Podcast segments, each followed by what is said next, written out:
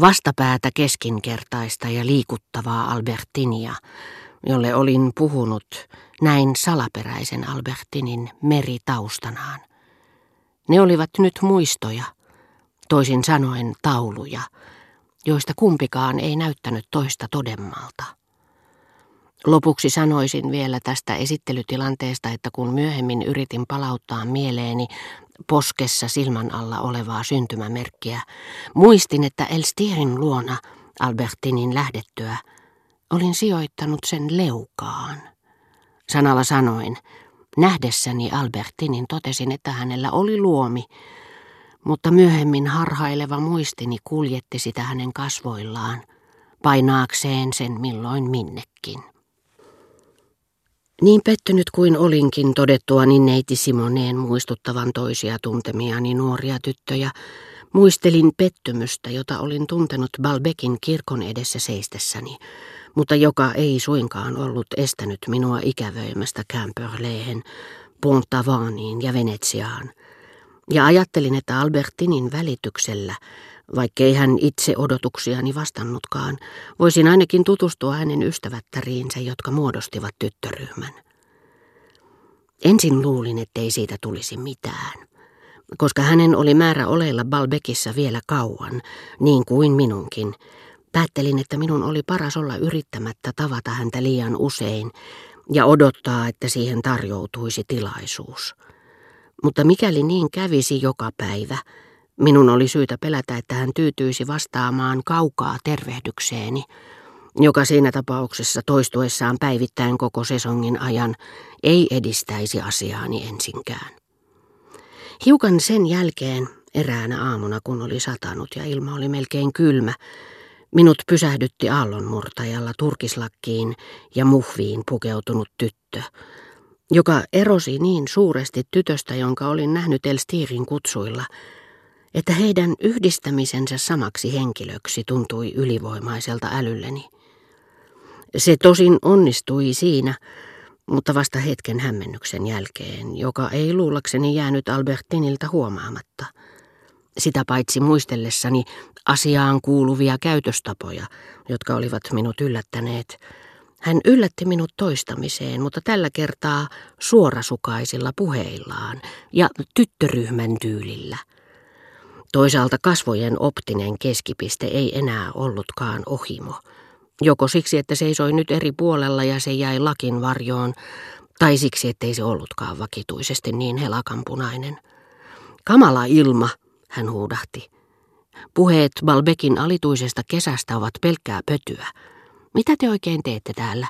Teitä ei koskaan näe kasinon tanssiaisissa eikä golfkentällä. Ettekä te edes ratsasta. Kai te ikävystytte täällä kuoliaaksi. Ihan totta, eikö teistä ole tylsistyttävää vain maata hiekkarannalla? Ai te nautitte auringosta. Ja teillä on aikaa. Te olette sitten ihan toista maata kuin minä, joka rakastan urheilua. Kävittekö te Sonjen kilpaajoissa? Me menimme sinne kaikki sillä vanhalla ratikalla, ja sen kyllä ymmärtää, ettei teitä huvita nousta mokomaan härveliin. Matka kesti kaksi tuntia – Siinä ajassa minä olisin käynyt siellä kolme kertaa kaksipyöräiselläni. Olin ihaillut sään luuta, kun tämä oli mutkattomasti ristinyt pikkupaikallisjunan kiemurtelijaksi, niiden lukemattomien mutkien takia, joita se teki, mutta jouduin hämilleni kuullessani, kuinka luontevasti Albertin sanoi ratikka ja härveli. Vaistosin hänen ylivoimansa slanginomaisessa nimittelytaidossa, ja pelkäsin hänen toteavan oman kykenemättömyyteni sillä alalla ja halveksivan sitä. Kaikkia tyttöryhmän paikallisjunan nimittelemiseen käyttämiä synonyymejä en vielä edes tuntenut. Albertin puhui päätanassa, nipisti sieraimensa rakosiksi ja liikutti hyvin säästeliäästi huuliaan.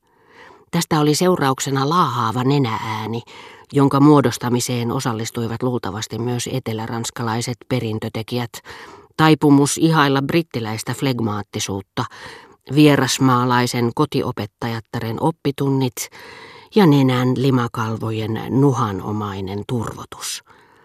Tätä puhetapaa, joka muuten nopeasti muuttui, kun hän tutustui ihmisiin paremmin ja oli taas luonnollisen lapsellinen, olisi voinut pitää epämiellyttävänä, mutta se oli erikoislaatuinen ja sai minut hurmostilaan. Joka kerta, kun oli kulunut muutama päivä niin, etten ollut tavannut häntä, toistelin haltioissani, teitä ei koskaan näe golfkentällä, nenääänellä, jolla hän oli sen lausunut pääpystyssä hievahtamatta. Ja olin sitä mieltä, että haluttavampaa tyttöä ei ollut olemassakaan. Sinä aamuna me muodostimme samankaltaisen parin kuin kaikki ne, jotka siellä täällä koristivat aallon murtajaa yhteen sattumillaan muutaman sanan vaihtoon tarvittavan hetken ajan, ennen kuin erosivat kummankin osapuolen lähtiessä taas seuraamaan omaa erityistä reittiään.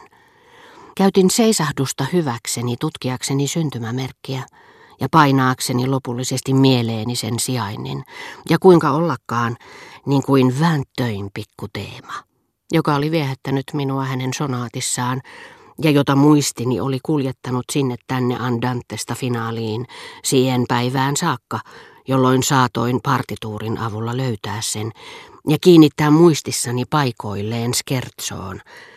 Syntymämerkki, jonka näin muistini silmillä milloin poskessa milloin leuassa, pysähtyi ikiajoiksi ylähuulen ja nenän väliin. Samoin saatamme joskus hämmästykseksemme tavata ulkoa osaamiamme säkeitä teatterikappaleista, josta emme ikinä olisi voineet kuvitella niiden olevan peräisin.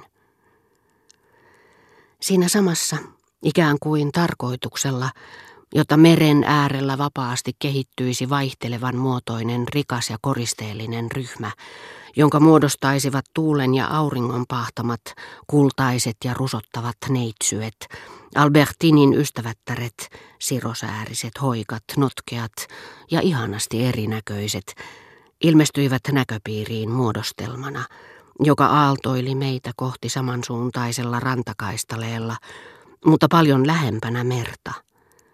Pyysin Albertinilta lupaa saada saattaa häntä vähän matkaa. Tytöille hän ikävä kyllä vain heilautti kättään tervehdykseksi. Mitä teidän ystävättärenne sanovat, jos te noin vain jätätte heidät? Kysäisin siinä toivossa, että kävelisimme kaikki yhdessä. Tennismailoja kantava nuori mies jolla oli säännölliset piirteet, tuli meitä vastaan. Hän oli se bakkaran pelaaja, jonka mieletön tuhlailu niin suuresti närkästytti hovioikeuden presidentin rouvaa.